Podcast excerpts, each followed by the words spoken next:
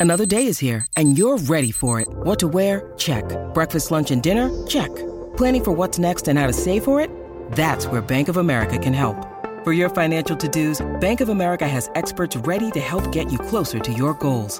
Get started at one of our local financial centers or 24-7 in our mobile banking app. Find a location near you at bankofamerica.com slash talk to us. What would you like the power to do? Mobile banking requires downloading the app and is only available for select devices. Message and data rates may apply. Bank of America and a member FDIC. You are listening to the new Mutual Audio Network. Welcome home. The following audio drama is rated PG for parental guidance.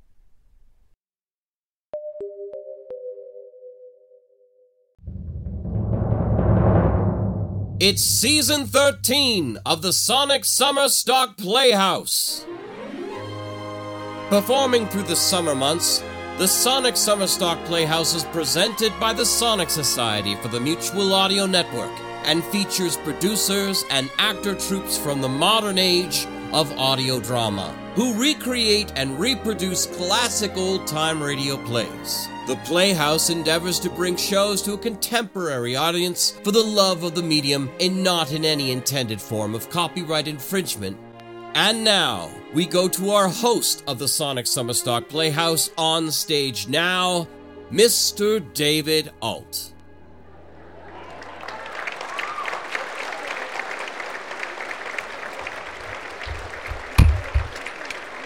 Hello and welcome, ladies and gentlemen, to the 13th season of the Sonic Summerstock Playhouse.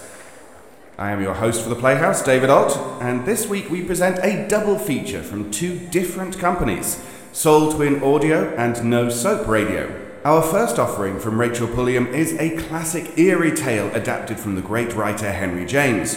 So please give them a warm welcome, Sole Twin Audio with The Turn of the Screw.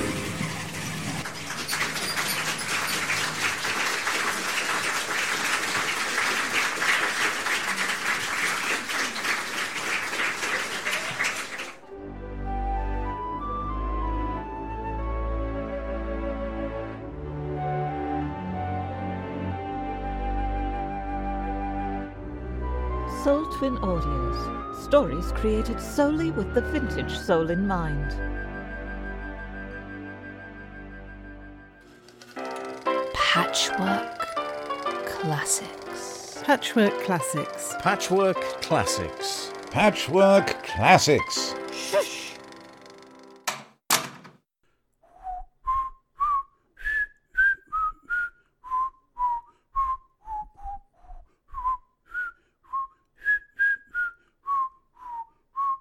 The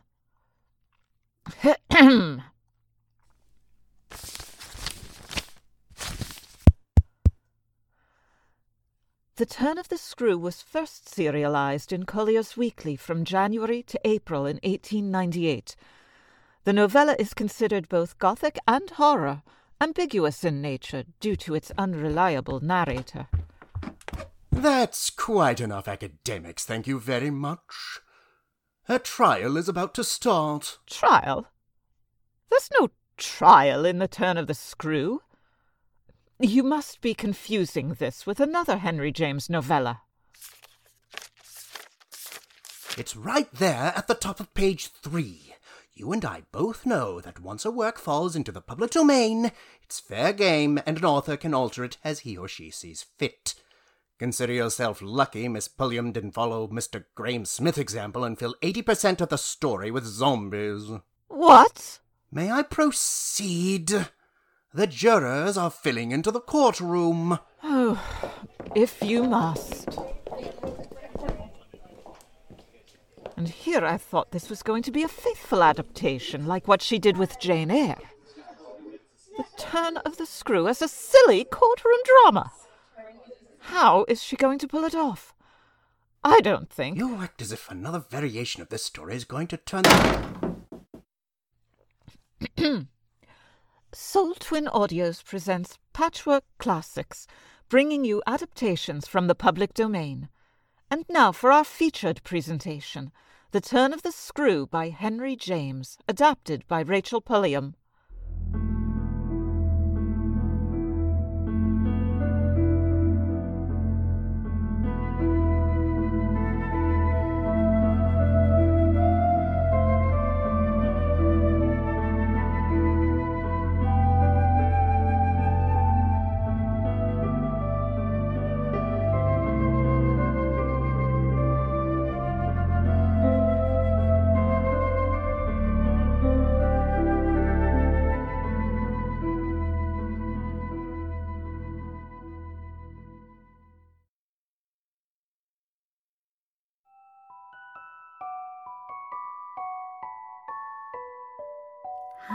Shall I greet my lost love in the night time? How shall I greet my lost love gone astray?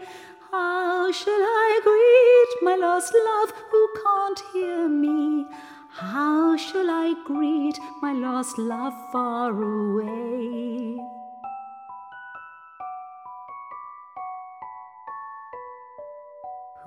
Who shall I love as the night follows gloaming? Gone is my love, his soul is out roaming. What might I say if my love comes to visit? What might I say if his presence is felt?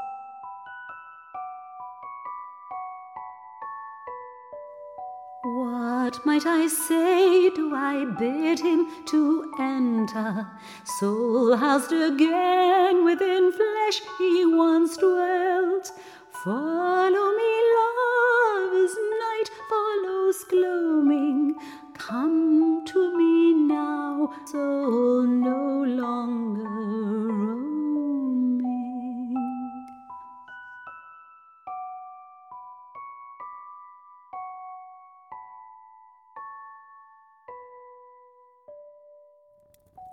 Nobody but me till now has ever heard the story. Nothing at all touches it in dreadfulness, for sheer terror, for general uncanny ugliness and horror and pain. The story is written, locked away in a drawer. It hasn't been out in years. Is the story yours?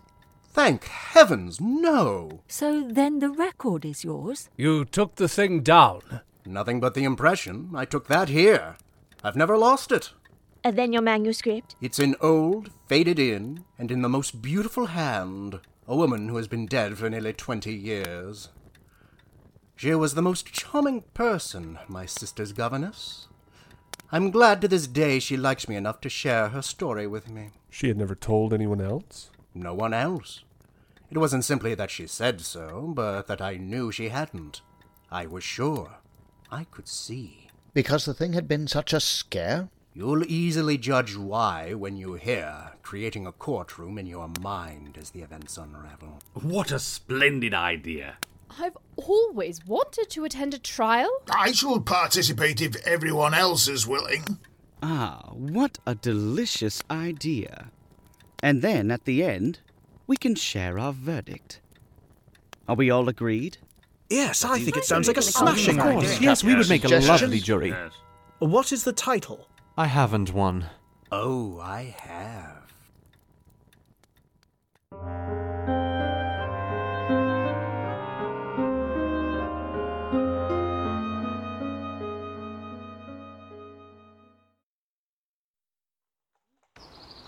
I must say, I am most impressed with your credentials, and your references far outweigh my expectations.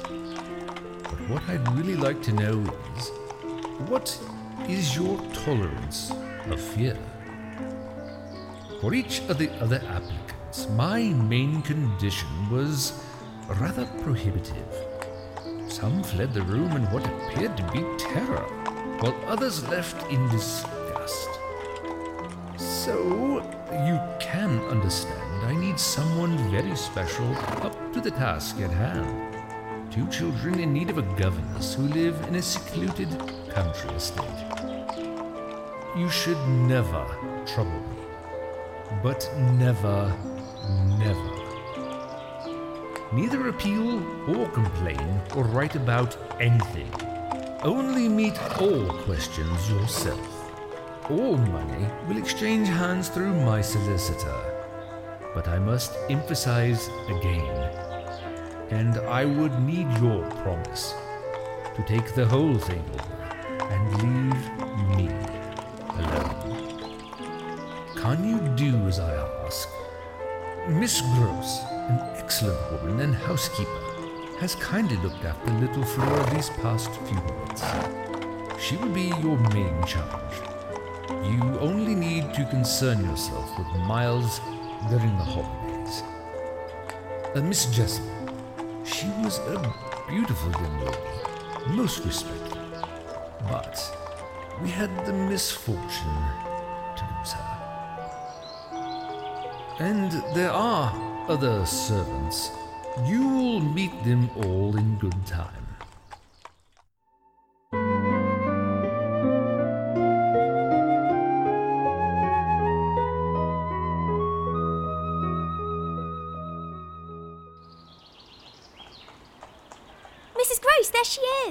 You calm down, little lady. You'll wrinkle your dress before she has a chance to see you in it.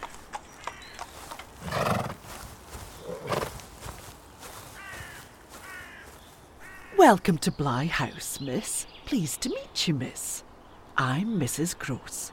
I handle the household, and for the time being, I've been looking after little Flora here. I picked some lilacs for you. I can't wait to give you a tour. The house has many rooms, including an attic, and outside we have a pond. Miles has promised to teach me how to row. It's all going to be perfectly splendid when he comes home. Come on, miss. I want to show you around. Good heavens, child. Your governess has only arrived. Give her a moment to relax. I'm sorry. Don't be sad, dear. Why don't you wait for me inside the house? I'll join you in a moment. Oh, yes, miss. And smooth down your skirt while you're in there. What a dear. Mrs. Grose, you must tell me about Miles. Does he look like her? Is he too so very remarkable? Oh, miss, most remarkable. If you think well of this one, Yes, if I do. you will be carried away by the little gentleman. Well, that I think is what I came for to be carried away. I'm afraid, however, I'm rather easily carried away. I was carried away in London. In Harley Street? In Harley Street. Well, miss, you're not the first, and you won't be the last. Oh, I wouldn't dream of thinking I was the only one. Now, her brother returns to us tomorrow. Not tomorrow. Friday, miss. He arrives as you did, by the coach, under care of the guard, and is to be met by the same carriage. Miss, what's keeping you? it seems she misses me already. Yes, miss. I'm so happy you're here now.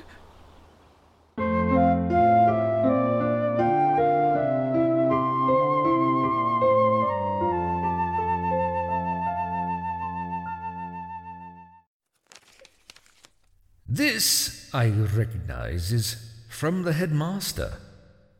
And the headmaster's an awful bore. Read him, please. Deal with him. But mind you, don't report. Not a word. I'm off. Miss, is everything all right? What does it mean? The child's dismissed his school. But aren't they all? Sent home, yes, but only for the holidays. Miles may never go back at all. They won't take him. They absolutely decline. What has he done? Here, you can read. Such things are not for me, miss. Oh, I'm sorry. Is he really bad? Do the gentlemen say so? They go into no particulars. They simply express their regret that it should be impossible to keep him. That can have only one meaning that he's an injury to the others. Master Miles? Him? An injury? To his poor little innocent mates. It's too dreadful to say such cruel things. Why, he's scarce ten years old. Yes, yes, it would be incredible. See him, miss, first, then believe it.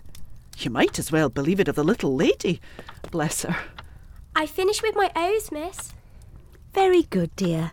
Your handwriting's really improving. May I play by the lake now? Of course. I'll be right along. Thank you, miss. Look at her. I take what you said to me before as a declaration. You've never known him to be bad. Oh, I don't pretend that. Then you have known him to be bad? Yes, indeed, miss, and I'm thankful for it too. You mean that a boy who is never. Is no boy for me. You like them with the spirit to be naughty. So do I, but not to the degree to contaminate. To contaminate? To corrupt. Are you afraid he'll corrupt you? Did the last governess get along well with Miles? What can you tell me about her? The last governess? Well, she was also young and pretty. Almost as young and almost as pretty, miss, even as you. Ah, then, I hope her youth and her beauty helped her. He seems to like us, young and pretty. Oh, he did. It was the way he liked everyone. I mean, that's his way, the master's. But of whom did you speak first? Why, of the master. Did she see anything in the boy? That wasn't right. She never told me. Was she careful? Particular? About some things, yes. But not about all? Well, miss, she's gone. I won't tell tales. I quite understand your feeling. Did she die here? No, she went off. Went off to die? You mean she was taken ill and went home? She was not taken ill so far as appeared in this house. She left it at the end of the year to go home, as she said, for a short holiday, to which the time she'd put in had certainly given her a right. We had then a young woman, a nursemaid who'd stayed on, and who was a good girl and clever, and she took the children all together for the interval. But our young lady never came back, and at the very moment I was expecting her, I heard from the master that she was dead. But what of? He never told me. But please, miss, I must get to my work.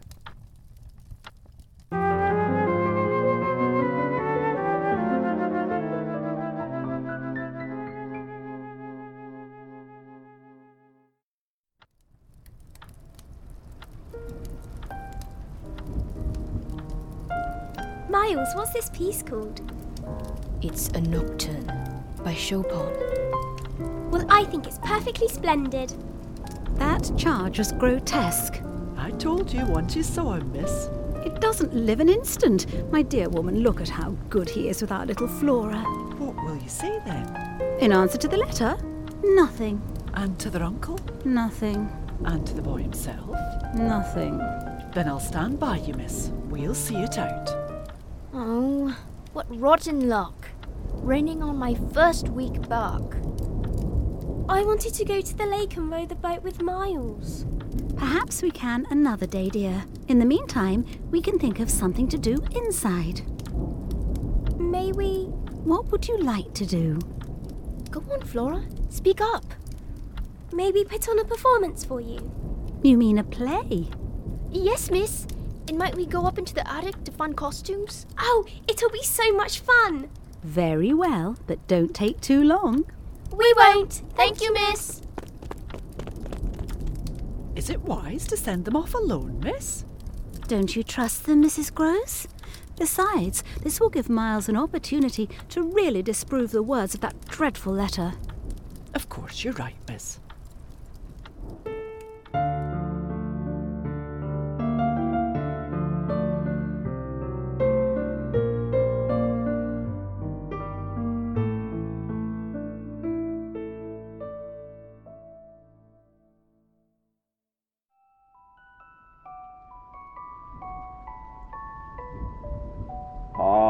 Shall I greet my lost love in the night time? How shall I greet my lost love gone astray? How shall I greet my lost love who can't hear me? How shall I greet my lost love far away?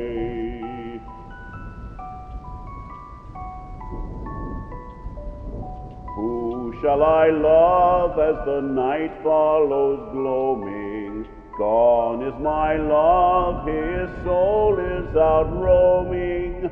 What might I say if my love comes to visit?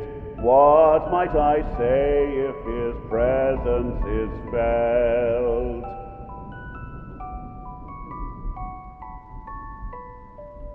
What might I say? Do I bid him to enter? Soul housed again within flesh he once dwelt. Follow me, love, as night follows gloaming. Come to me now, so no longer roaming.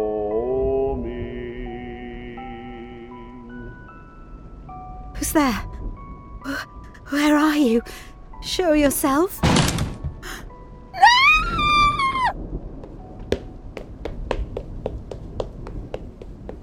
What in the name of goodness is the matter? With me? Do I show it? You're as white as a sheet. You look awful. What on earth has happened to you? I've been frightened. What is it? An extraordinary man looking in. Standing out there in the pouring rain? What extraordinary man? I haven't the least idea. Then where has he gone? I know still less. Have you seen him before? Only once. On the old tower when I first arrived here. But he wasn't Luke or one of the other servants. Then he's a stranger. Very much so. Why didn't you tell me about him before? I had my reasons. You've seen him nowhere but on the tower. And here a moment ago while I was waiting for the children to come down. What was he doing? Just standing there and staring at me. Was he a gentleman? No, indeed, no. Are you sure it wasn't Luke? Or someone from the village? I'm sure. But if he isn't a gentleman. What is he? A horror? A horror? He's. Heaven help me if I know what he is. Oh, miss, you're trembling so. Come, come sit down. You're much too afraid to. Yes, I'm afraid of him. But not for me. For them. I must go up and see the children. Miss, when did you see him again on the tower? In the middle of the month. About the same hour. Almost at dark. Oh, no, not nearly. I saw him as I see you. Then how did he get in? and how did he get out? I had no opportunity to ask him. He only peeps. And I thought I heard him singing. I hope it will be confined to that. What is he like? He's like nobody. Nobody? He has no hat. He has red hair, very red, close curling, and a pale face, long in shape with straight, good features and little rather queer whiskers that are as red as his hair. His eyebrows are somewhat darker. They look particularly arched and as if they might move a good deal. His eyes are sharp, strange, awfully, but I only know clearly that they're rather small and very fixed. His mouth's wide, and his lips are thin, and except for his little whiskers, he's quite clean shaven.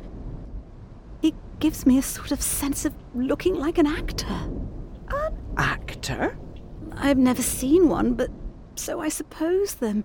He's tall, active, erect, but never, no, never a gentleman. No, no, he was never a gentleman. You know him then? But he is handsome. Remarkably. And dressed? In somebody's clothes. Th- they're smart, but not his own. They're the master's. You do know him. Mrs. Grose? He's Mr. Quint, miss. Mrs. Grose? Why do you care if I wear your precious master's clothes? The gent is never here. Until he is, I can do what I bloody well like.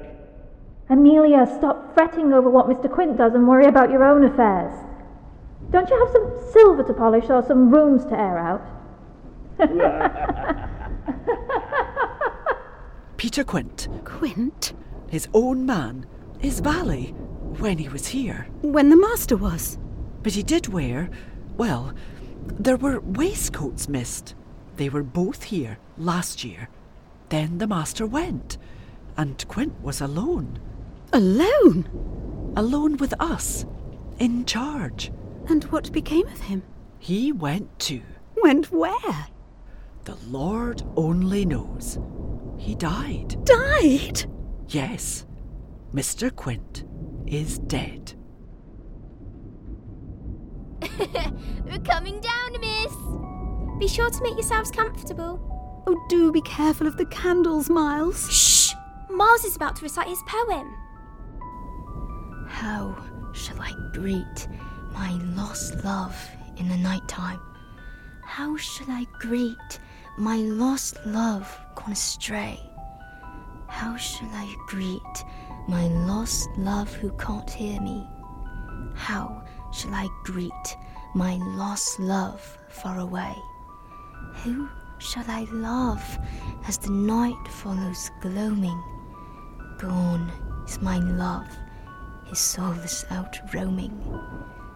What might I say if my love comes to visit? What might I say if his presence is felt? What might I say do I bid him to enter?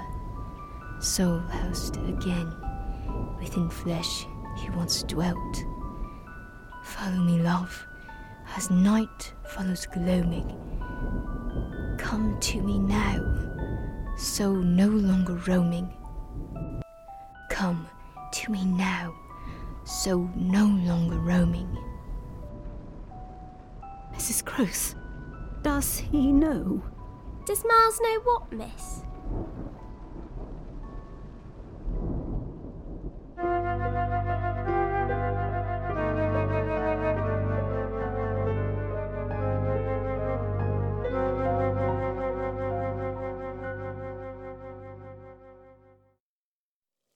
Was looking for someone else, you see. Someone who was not you. He was looking for Miles. That's whom he was looking for.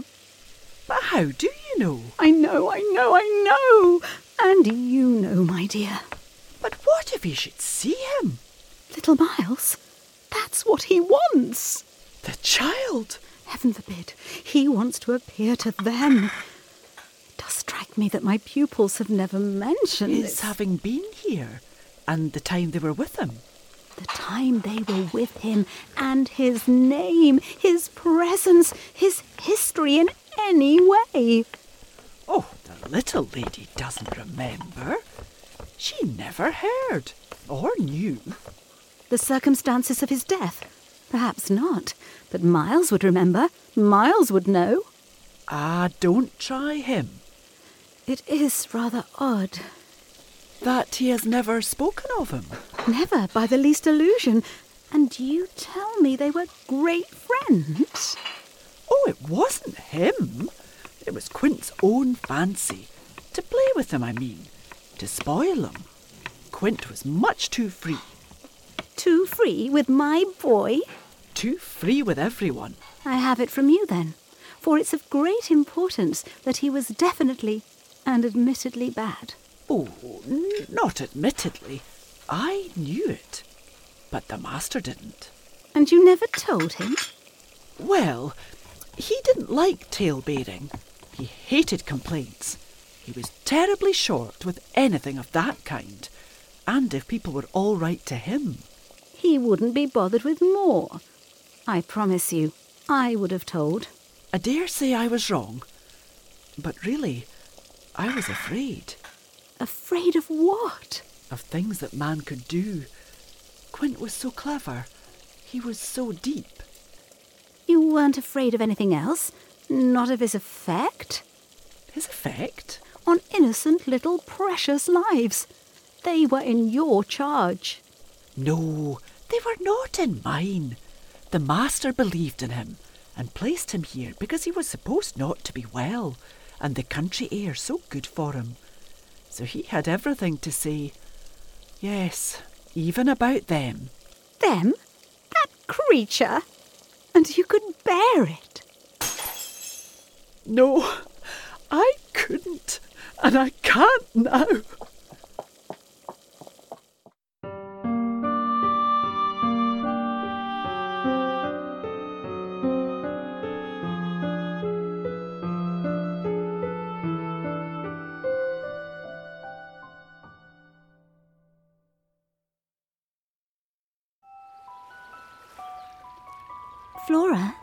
What is that song you keep coming?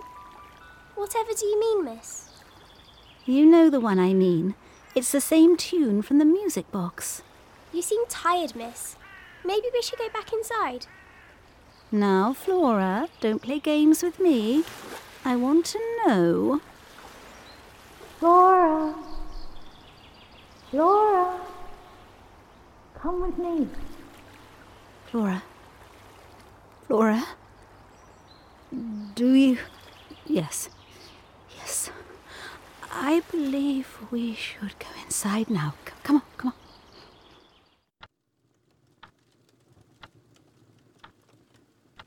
They know. By the lake.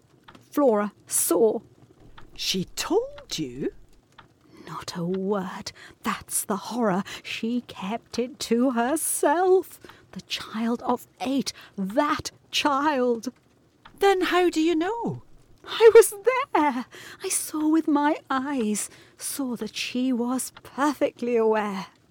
Do you mean aware of him? No. Of her. Another person this time. But a figure of quite as unmistakable horror and evil. A woman in black, pale and dreadful, with such an air also. And such a face. On the other side of the lake. I was there with the child, quiet for the hour, and in the midst of it, she came. Came how? From where? From where they'd come from. She just appeared and stood there, but not so near. And without coming nearer? Oh, for the effect and the feeling, she might have been as close as you. Was she someone you've never seen? Yes, but someone the child has. Someone you have. My predecessor. The one who died. Miss Jessel? Miss Jessel? You don't believe me? How can you be sure? Then ask Flora. She's sure. On second thoughts, don't. She'll say she isn't. She'll lie. Ah, how can you? Because I'm clear Flora doesn't want me to know. It's only then to spare you. No, no, no. There are depths, depths. The more I go over it, the more I see in it. And the more I see in it, the more I fear. I don't know what I don't see, what I don't fear. You mean you're afraid of seeing her again? Oh, no. That's nothing now. It's of not seeing her. I don't understand you. Why, it's that the child may keep it up, and that the child assuredly will, without my knowing it. Dear, dear, we must keep our heads. And after all, if she doesn't mind it, perhaps she likes it. Likes such things? A scrap of an infant? Isn't it just proof of her blessed innocence? Oh, we must clutch at that. We must cling to it. If it isn't a proof of what you say, it's a proof of who knows what. For the woman's a horror of horrors. Tell me how you know. Then you'll admit it's what she was? Tell me how you know. No. By seeing her. By the way she looked. At you? Do you mean so wickedly? Oh, dear me, no. I could have borne that. She gave me never a glance. She only fixed the child. Fixed her? Ah, with such awful eyes. Do you mean of dislike? No, of something much worse. Worse than dislike? With a determination indescribable, with a kind of fury of intention. Intention? Get hold of her. That's what Flora knows. The person was in black, you see. In mourning. Rather poor, almost shabby, but yes, with extraordinary beauty. Oh, handsome, very, very, I, I insisted, wonderfully handsome, but infamous. Miss Jessel was infamous. They were both infamous. I must have it now. Of what did she die? Come, there was something between them. There was everything. In spite of the difference? Oh, of their rank, their condition. She was a lady. Yes, she was a lady. And he so dreadfully below. I've never seen one like him. He did what he wished. With her? With them all. It must have been also what she wished. Poor woman. She paid for it. Then you do know what she died of. No, I know nothing. I wanted not to know. I was glad enough I didn't, and I thanked heaven she was well out of this. Yet you had, then, your idea Of her real reason for leaving? Oh, yes. As to that, she couldn't have stayed. Fancy it here, for a governess. And afterward I imagined, and I still imagine, but what I imagine is dreadful. I don't do it. I don't save or shield them. It's far worse than I dreamed. They're lost.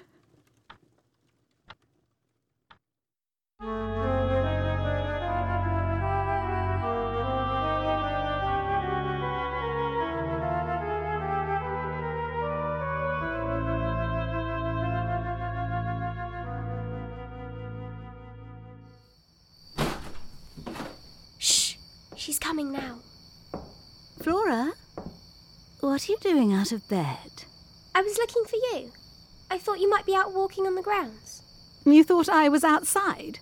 Well, you know, I thought someone was. And did you see anyone? No.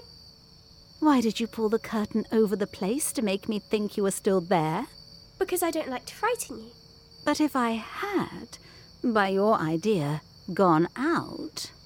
Oh, but you know that you might come back, you dear, and that you have. Miles!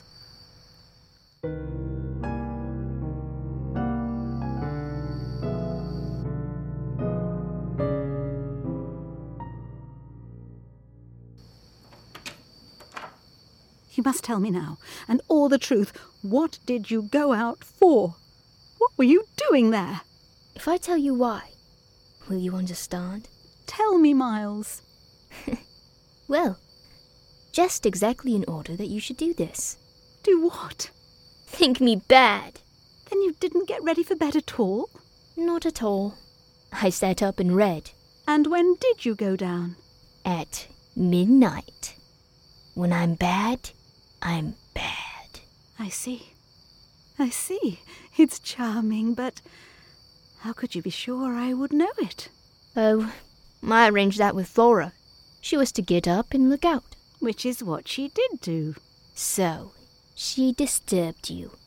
And, to see what she was looking at, you also looked. You saw. While you caught your death in the night air. How otherwise should I have been bad enough?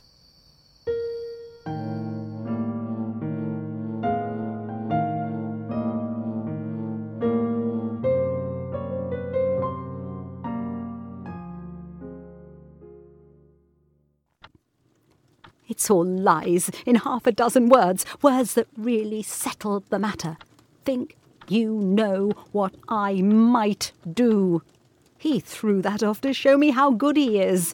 He knows down to the ground what he might do. That's what he gave them a taste of at school. Lord, you do change. I don't change. I simply make it out. The four depend upon it, perpetually meet. If on either of these last nights you had been with either child, you would clearly have understood. The more I've watched and waited, the more I've felt that if there were nothing else to make it sure, it would be made so by the systematic silence of each. Never by a slip of the tongue have they so much as alluded to either of their old friends, any more than Miles has alluded to his expulsion. Oh, yes, we may sit here and look at them, and they may show off to us there to their fill, but even while they pretend to be lost in their fairy tale, they're steeped in their vision of the dead restored. He's not reading to her. I declared. They're talking of them. They're talking horrors. I go on, I know, as if I were crazy, and it's a wonder I'm not. What I've seen would have made you so, but it has only made me more lucid, made me get hold of still other things. Of what other things have you got hold? Why, of the very things that have delighted, fascinated, and yet, at bottom, as I now so strangely see, mystified and troubled me. They're more than earthly beauty. They're absolutely unnatural goodness. it's a game. It's a policy and a fraud. On the part of the little darlings? As yet mere lovely babies. Yes, mad as that seems. They haven't been good. They've only been absent. It has been easy to live with them because they're simply leading a life of their own. They're not mine. They're not ours. They're his and they're hers. Quint and that woman's. Quint and that woman's. They want to get to them. But for what? For the love of all the evil that in those dreadful days the pair put into them, and to ply them with that evil still, to keep up the work of demons, is what brings the others back. But what can they now do? Do? Don't they do enough? They can destroy them. They don't know as yet quite how, but they're trying hard. They're seen only across, as it were, and beyond, in strange places and on high places, the top of towers, the roof of houses, the outside of windows, the further edge of pools.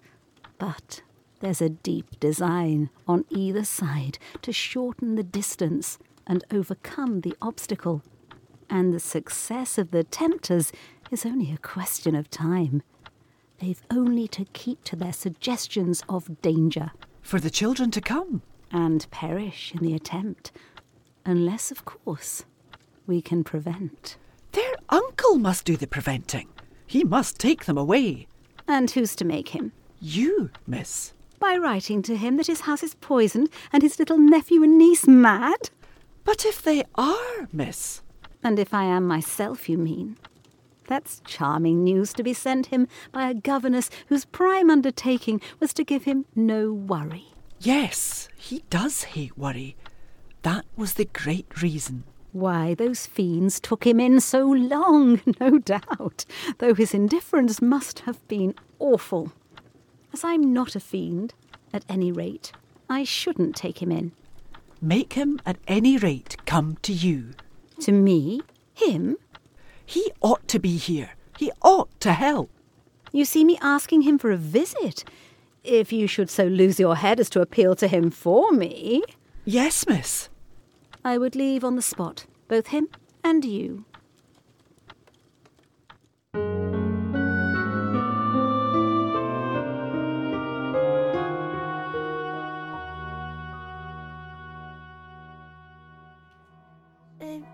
Look here, my dear. You know, when in the world, please, am I going back to school? I mean, you know, my dear, that for a fellow to be with a lady always. And always with the same lady? Ah, of course. She's a jolly perfect lady. But uh, after all, I'm a fellow, don't you see? That's. well, getting on. Yes, you're getting on. And you can't say I've not been awfully good, can you?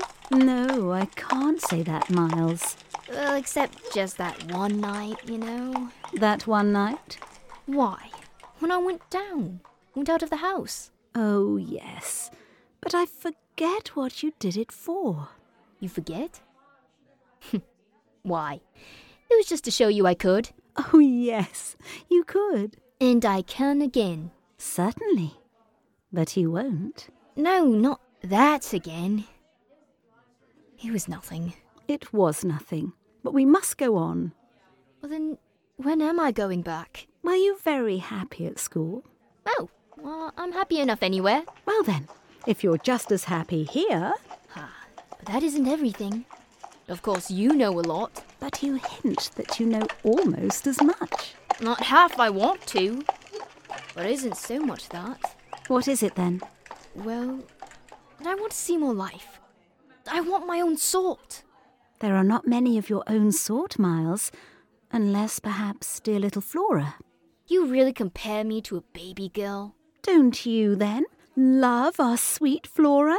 If I didn't, and you too, if I didn't. Yes, if you didn't. Well, do you know what? Does my uncle think what you think? How do you know what I think? Ah, well, Of course I don't. For it strikes me you never tell me. But I mean, does he know? Know what, Miles? Why, the way I'm going on. I don't think your uncle much cares. Then don't you think he could be made to? Mm, in what way? Why, by his coming down.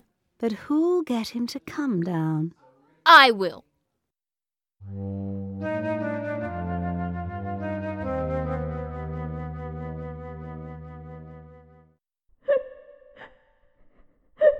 You vile, miserable woman.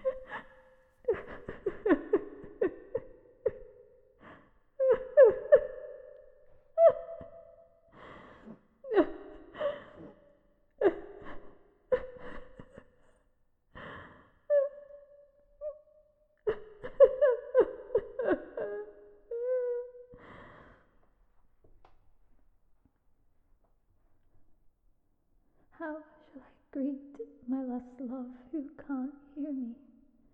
How shall I greet my lost love far away? Who shall I love as the night follows gloaming? Gone is my love, his soul is out roaming.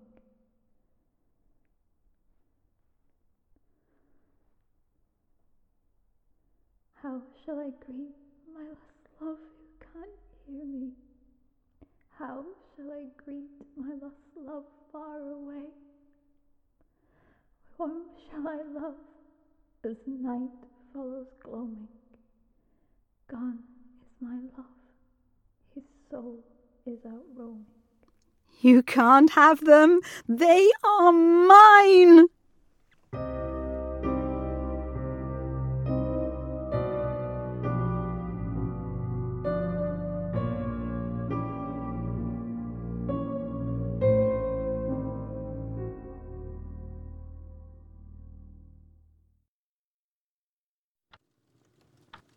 They asked me to say nothing, and to please them, so long as they were there, of course I promised. But what had happened to you? I only went with you for the walk. I had them to come back to meet a friend. A friend? You? Oh, yes, I have a couple. But did the children give you a reason? For not alluding to your leaving us? Yes. They said you would like it better. Do you like it better? No, I like it worse. Did they say why I should like it better? No. Master Miles only said, We must do nothing but what she likes. I wish indeed he would. And what did Flora say? Oh, Miss Flora was too sweet. She said, Oh, of course, of course. And I said the same. You were too sweet, too. I can hear you all. But nonetheless, between Miles and me, it's now all out. All out? But what, miss? Everything. It doesn't matter. I've made up my mind. I came home, my dear, for a talk with Miss Jessel. A talk? Do you mean she spoke? It came to that. I found her on my return in the schoolroom. And what did she say? That she suffers the torments. Do you mean of the lost? Of the lost, of the cursed, and that's why, to share them. To share them? She wants Flora. As I've told you, however, it doesn't matter. Because you've made up your mind. But to what? To everything. But what do you call everything? Why, sending for their uncle. Oh, miss, in pity, do. Ah, but I will. I will. I see it's the only way. What's out, as I told you, with Miles, is that if he thinks I'm afraid too, and has ideas of what he gains by that, he shall see he's mistaken. Yes, yes, his uncle shall have it here from me on the spot, and before the boy himself, if necessary, that if I'm to be reproached with having done nothing again about more schooling. Yes, miss. Well, there's the awful reason. But, uh, which? Why, the letter from his old place. You'll show it to the master. I ought to have done so on the instant. Oh, no. I'll put it before him that I can't undertake to work the question on behalf of a child who has been expelled. For we've never in the least known what. For wickedness. For what else? When he's so clever and beautiful and perfect.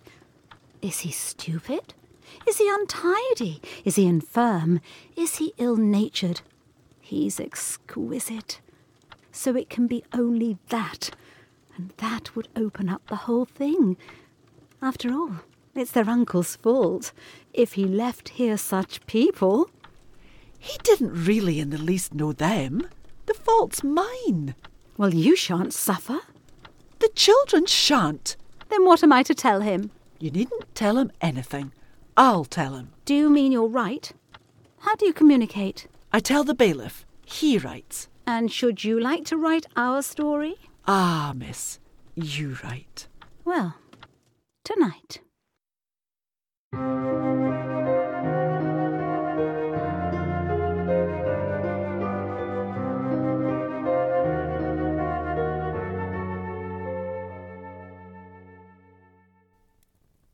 I say, you there. Come in. Well, what are you up to? How did you know I was there? Why, of course I heard you. Did you fancy you made no noise? You're like a troop of cavalry.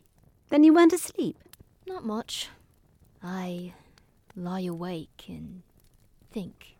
What is it that you think of? What in the world, my dear? But you. Ah, the pride I take in your appreciation doesn't insist on that. I had so far rather you slept. Well, I think also, you know, of this strange business of yours. Of what strange business, Miles? Why, the way you bring me up, and all the rest. What do you mean by all the rest? Oh, you know. You know! Certainly. You shall go back to school, if it be that that troubles you. But not to the old place. We must find another, a better one. How could I know it did trouble you, this question, when you never told me so, never spoke of it at all? Do you know you've never said a word to me about your school? I mean the old one. Never mentioned it in any way. Haven't I? No, never. From the hour you came back. You've never mentioned to me one of your masters, one of your comrades, nor the least little thing that ever happened to you at school. Never, little Miles. No, never have you given me an inkling of anything that may have happened there. Therefore, you can fancy how much I'm in the dark. Until you came out that way this morning, you had, since the first hour I saw you, scarce even made a reference to anything in your previous life. You seem so perfectly to accept the present. I thought you wanted to go on as you are. I don't. I don't. I. I want to get away. You're tired of Bly? Oh, no, I. I like Bly. Well, then. Let me. you know what a boy wants. You want to go to your uncle. My uncle must come down, and you must completely settle things. If we do, you may be sure it will be to take you quite away. Well, don't you understand that that's exactly what I'm looking for? You'll have to tell him.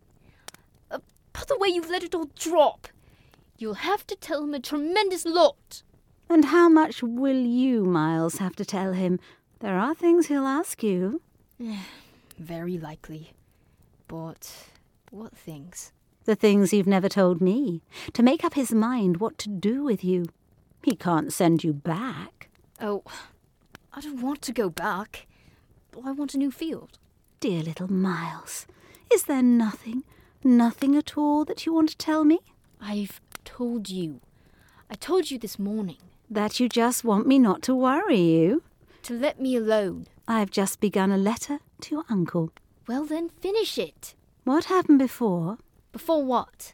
Before you came back, and before you went away. What happened? If you knew how I want to help you. It's only that it's nothing but that. And I'd rather die than give you a pain or do you a wrong. I'd rather die than hurt a hair of you. Dear little Miles, I just want you to help me to save you. Why, the candle's out. It was I who blew it, dear.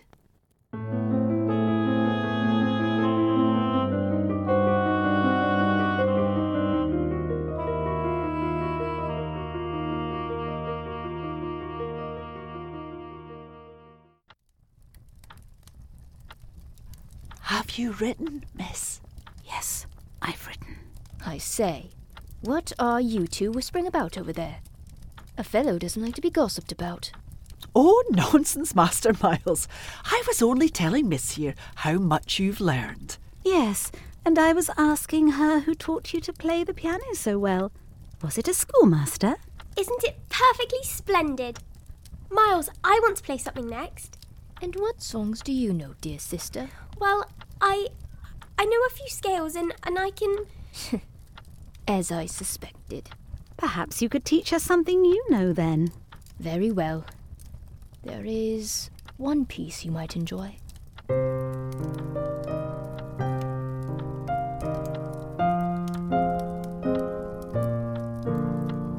Where did you learn that? I've heard it before. I found it and like it. It's not a question of us liking it, Master Miles. Flora? Flora! Miles, where is Flora? Why, my dear, how do I know? She'll be above in one of the rooms you haven't searched. No, she's at a distance. She has gone out. Without a hat? Isn't that woman always without one? She's with her. She's with her. Come, we must find them. But what about Master Miles? We can't just. Oh, he's with Quint. They're in the schoolroom. Oh, no, miss. The trick's played. They've successfully worked their plan. He found the most divine little way to keep me quiet while she went off.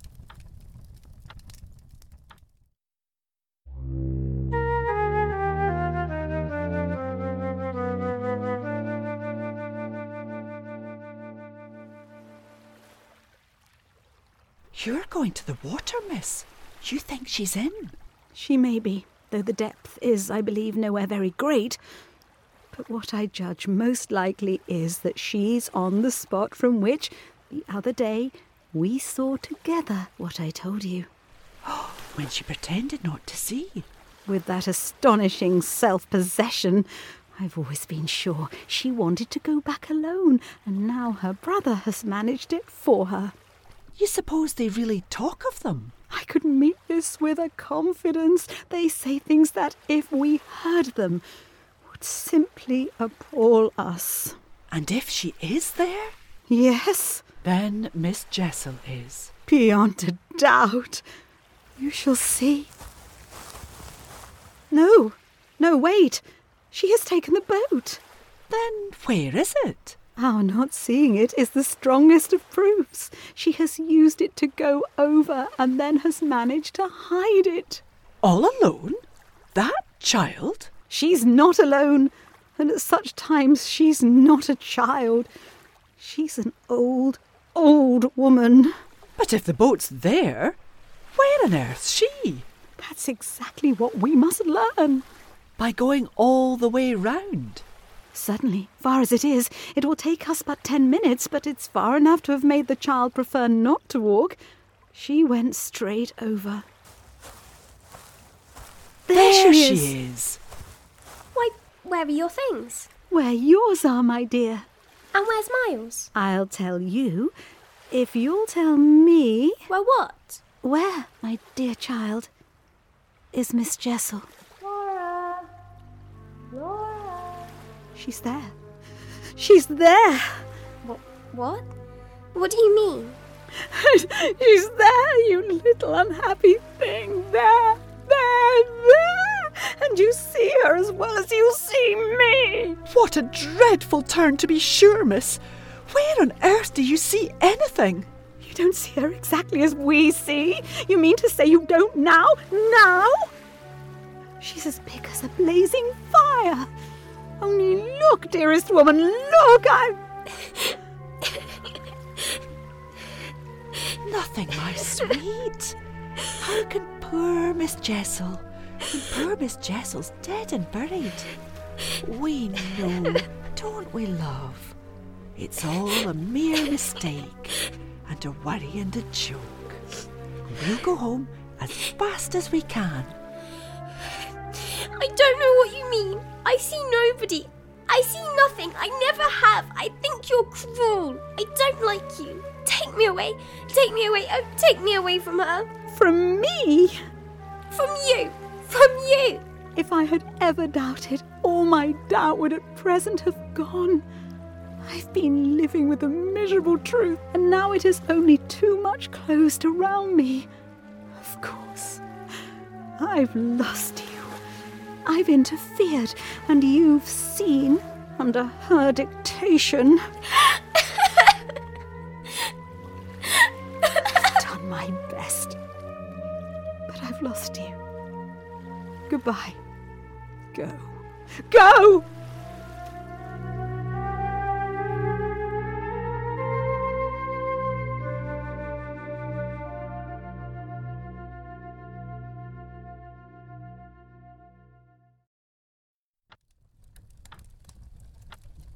She persists in denying to you that she saw or has ever seen anything. Ah, miss, it isn't a matter on which I can push her. Yet it isn't either a must say as if I much needed to. It has made her, every inch of her, quite old. Oh, I see her perfectly from here. She presents for all the world like some high little personage. The imputation on her truthfulness and, as it were, her respectability. Miss Jessel, indeed. She. Ah, she's respectable, the chit. The impression she gave me there yesterday was, I assure you, the very strangest of all. It was quite beyond any of the others. I did put my foot in it. She'll never speak to me again. I think indeed, miss, she never will. She do have a grand manner about it. And that manner is practically what's the matter with her now. She asks me every three minutes if I think you're coming in. I see. I see. Has she said to you since yesterday, except to repudiate her familiarity with anything so dreadful, a single other word about Miss Jessel? Not one, miss. And of course you know I took it from her by the lake that just then and there at least there was nobody. Rather. And naturally you take it from her still. I don't contradict her. What else can I do? Nothing in the world. You're the cleverest little person to deal with. They've made them. They're two friends. I mean, still cleverer even than nature did. For it was wondrous material to play on. Flora has now her grievance, and she'll work it to the end. Yes, miss. But to what end? Why, that of dealing with me to her uncle. She'll make me out to him the lowest creature. And him who thinks so well of you? he has an odd way, it comes over me now, of proving it. But that doesn't matter. What Flora wants, of course, is to get rid of me. Never again? To so much as look at you? So that's what you've come to me now for, is to speed me on my way. I've a better idea, the result of my reflections. My going would seem the right thing, and on Sunday I was terribly near it. Yet that won't do. It's you must go. You must take Flora. But where in the world? Away from here, away from them, away, even most of all now, from me, straight to her uncle. Only to tell on you? No, not only, to leave me in addition with my remedy. And what is your remedy? Your loyalty to begin with, and then Miles's. Do you think he won't? If he has the chance, turn on me. Yes, I venture still to think it. At all events, I want to try. Go with his sister as soon as possible, and leave me with him alone. There's one thing, of course. They mustn't, before she goes, see each other for three seconds. Do you mean that they have met? Ah, miss, I'm not such a fool as that. If I've been obliged to leave her three or four times, it has been each time with one of the maids. And at present, though she's alone, she's locked in safe. And yet, and yet. And yet what? Well, Are you so sure of the little gentleman? I'm not sure of anything but you. But I have, since last evening, a new hope. I think he wants to give me an opening. I do believe that. Poor little exquisite wretch. He wants to speak. Last evening in the firelight and the silence, he sat with me for two hours as if it were just coming. And did it come? No, though I waited and waited. I confess it didn't. And it was without a breach of the silence or so much as a faint allusion to his sister's condition and absence that we said good night. All the same, I can't. If her uncle sees her, consent to his seeing her brother without my having given the boy, and most of all because things have become so bad, a little more time. What do you mean by more time? Well, a day or two, really, to bring it out. He'll then be on my side, of which you see the importance. If nothing comes, I shall only fail, and you will, at the worst, have helped me by doing on your arrival in town whatever you may have found possible, unless you do not wish to leave. I'll go. I'll go. I'll go this morning. If you should wish still to wait, I would engage she shouldn't see me. No, no. It's the place itself. She must leave it. Your idea's the right one. I myself, miss. Well? I can't stay. You mean that since yesterday you have seen? I've heard. Heard? From that child. Horrors. There, on my honour, miss, she says things. Oh, thank heavens. Thank heavens? It so justifies me. It does that, miss. She's so horrible. Really shocking. And about me? About you, miss. Since you must have it, it's beyond everything for a young lady, and I can't think wherever she must have picked up. The appalling language she applied to me. I can then. Well, perhaps I ought to also, since I've heard some of it before, yet I can't bear it. But I must go back. Ah, if you can't bear it. How can I stop with her, you mean? Why, just for that. To get her away, far from this, far from them. She may be different. She may be free. Then, in spite of yesterday, you believe. In such doings, I believe. There's one thing, of course, it occurs to me to remember. My letter giving the alarm will have reached town before you. Your letter won't have got there. Your letter never went. What then became of it? Goodness knows. Master Miles? Do you mean he took it? I mean that I saw yesterday, when I came back with Miss Flora, that it wasn't where you'd put it. Later in the evening, I had the chance to question Luke, and he declared that he had neither noticed nor touched it. I see that if Miles took it instead, he probably will have read it and destroyed it. And don't you see anything else? It strikes me that by this time your eyes are open even wider than mine. I make out now what he must have done at school. He stole? Well, perhaps. He stole letters? I hope then it was to more purpose than in this case. The note, at any rate, that I put on the table yesterday will have given him so scant an advantage, for it contained only the bare demand for an interview, that he is already much ashamed of having gone so far for so little, and that what he had on his mind last evening was precisely the need of confession. Leave us. Leave us. I'll get it out of him. He'll meet me. He'll confess. If he confesses, he's saved. And if he's saved. Then you are.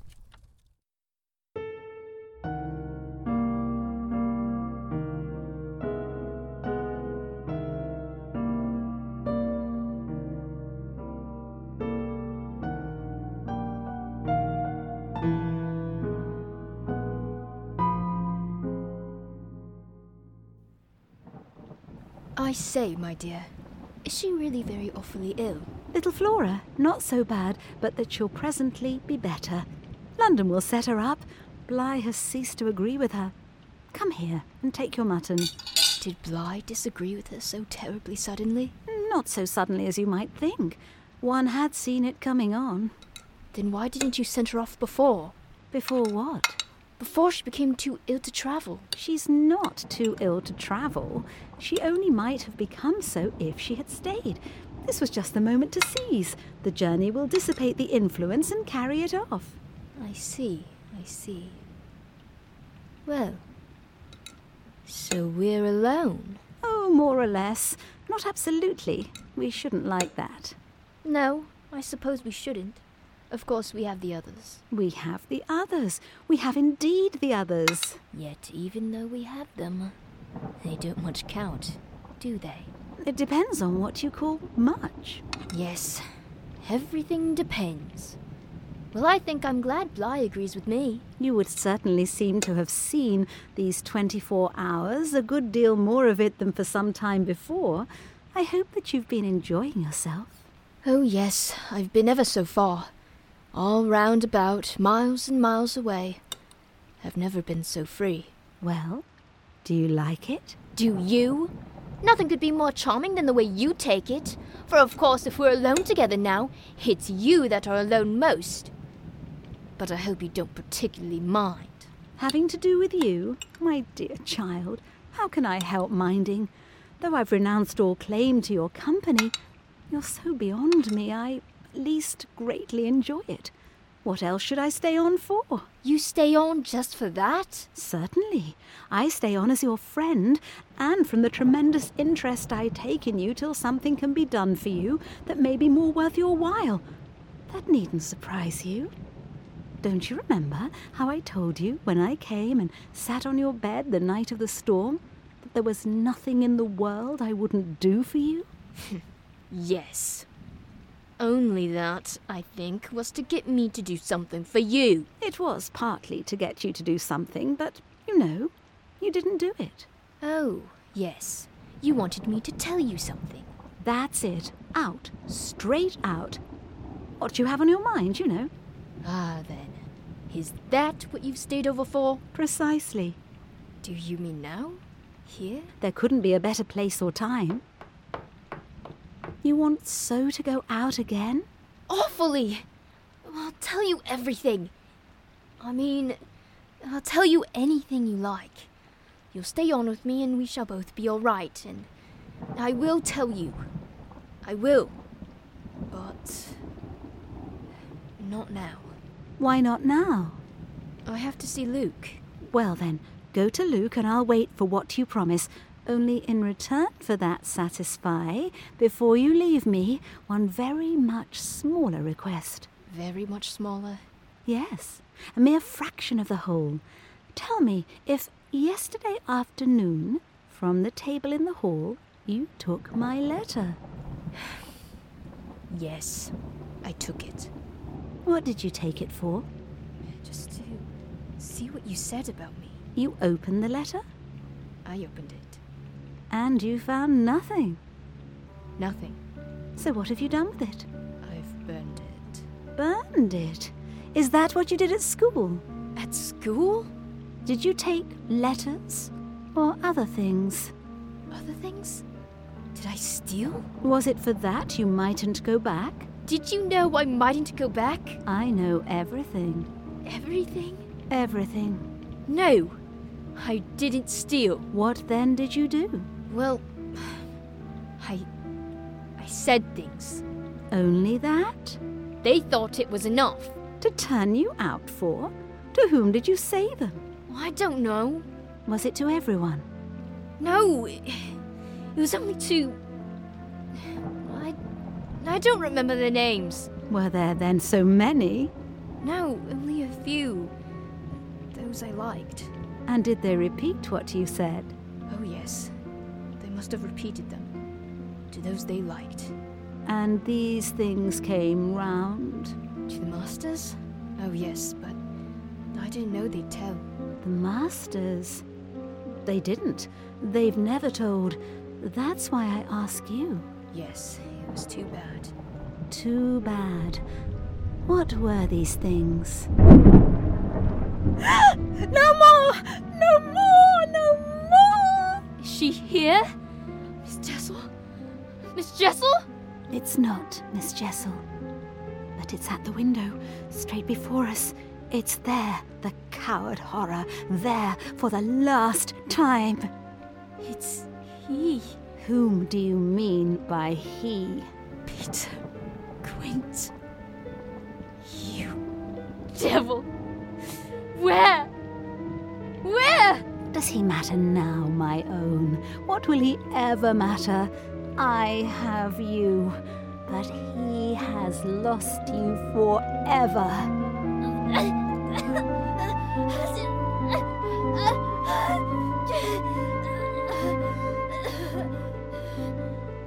With the stroke of the loss I was so proud of, he uttered the cry of a creature hurled over an abyss, and the grasp with which I recovered him might have been that of catching him in his fall. I caught him. Yes, I held him. It may be imagined with what a passion, but at the end of a minute, I began to feel what it truly was that I held. We were alone with the quiet day, and his little heart, dispossessed, had stopped.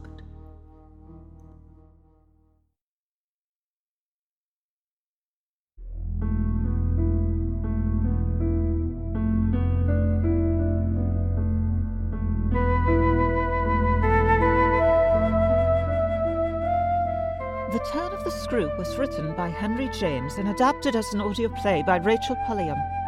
Featured in our cast were. Wait. No, wait just a second there. Can I get a playback, please? We were alone with the quiet of the day, and his heart, dispossessed, had stopped. That's what I thought. I say, what's the meaning of this? We were all about to wrap things up and go home. No. You were about to leave the turn of the screw dangling without an ending. Nonsense. Miles falls dead in his governess's arms. The end. Every adaptation, well, most adaptations, end it that way. If you don't believe me, open up a copy of the novella. Then Mr. James wrote it incorrectly, and you didn't follow through with the narrative technique of the literary framing device. Very well, I'll see what I can do. In the meantime, don't you have another adaptation to prepare for? I can take a hint. Can I get a playback on that last line again? We were alone with the quiet of the day, and his heart, dispossessed, had stopped. That's ghastly. Like something out of Weekly's. Or oh, something written by Ann Radcliffe. You've now heard her story. What is your verdict? Is she guilty or innocent? Of ending the child's life. That much is certain. Yes, but who was truly responsible? That's what we need to decide. I'm very sure she's Well, I innocent. It's a very difficult question. Well, I think it's jolly difficult to come to don't any sort of conclusion. I've made up my mind. It depends on one's perspective. I believe there is equal evidence to support either claim.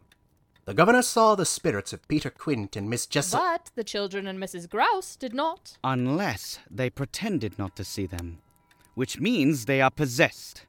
Or they, in fact, didn't see them because the governess was suffering from delusions. And to think Douglas said we would easily judge. Does this mean we have a mistrial? The ghosts were real.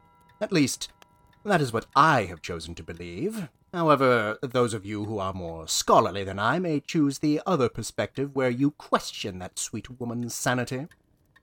She only wanted to save the children, and I believe she did her best under the circumstances. And now I There beg you- another perspective no one has explored.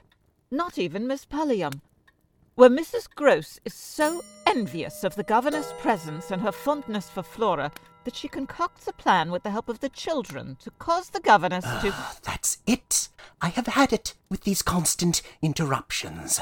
I curse this production. Macbeth, Macbeth, Macbeth. It is very tricky Uh, question. I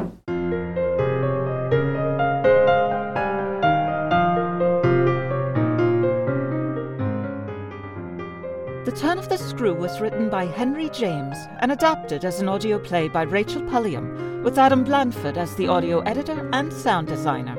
Featured in our cast in order of appearance were Sharon Grünwald as announcer, Ross Bernhard as the whistling man, Ted Bjorndal as Douglas, Karl Nordman as the uncle, Tanya Rich as the governess, Fiona McKinnon as Mrs. Grose, Melissa Fry as Flora, Taylor Johnson as Miles, Pete Lutz as Peter Quint, Lana O'Kell as Miss Jessel, Jerry Kokich, Anusia Battersby, Fiona Thraille, Tony Francis as the Patchwork Classics voices, and Lillian Rachel, Adam Blanford, Alexxandra Macedo, Karl Werner, Larry Groebe, Gareth Bowley, Erin Suminsby, Theodore Perez, Caleb Bressler, John Lingard, and Nate James as the jurors.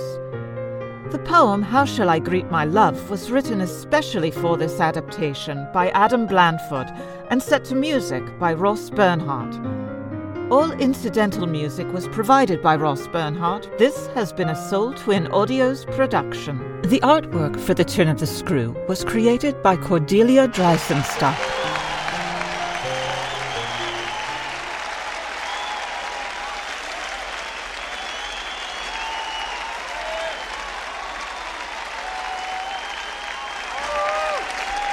And with a grateful thanks to Rachel Pulliam and Sole Twin Audio, who will be joining us again this season, we take a short intermission before we return with No Soap Radio's recreation of The Jack Benny Show.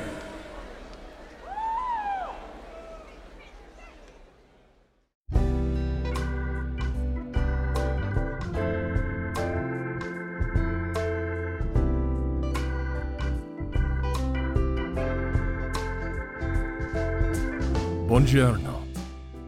I am Flaudio, and I am very interested in what makes audio drama work. I want to share with you my recipe for a perfect evening. An evening for two lovers.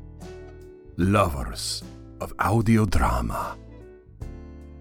When I plan an audio drama, I want to make sure that everything is perfect for us. The soundscape is the most important thing to set the mood for the night.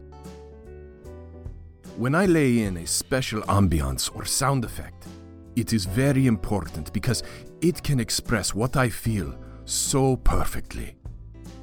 A sound effect can speak for the story when words just cannot capture the love I feel. Love I feel for you. When it is dark, I turn on the sound effects. I turn up the soundscape. And the voices can then dance in a perfect state of bliss, where there is no world except the one we make with our love. No time except what is needed for our story to play out. A story that we will make come true.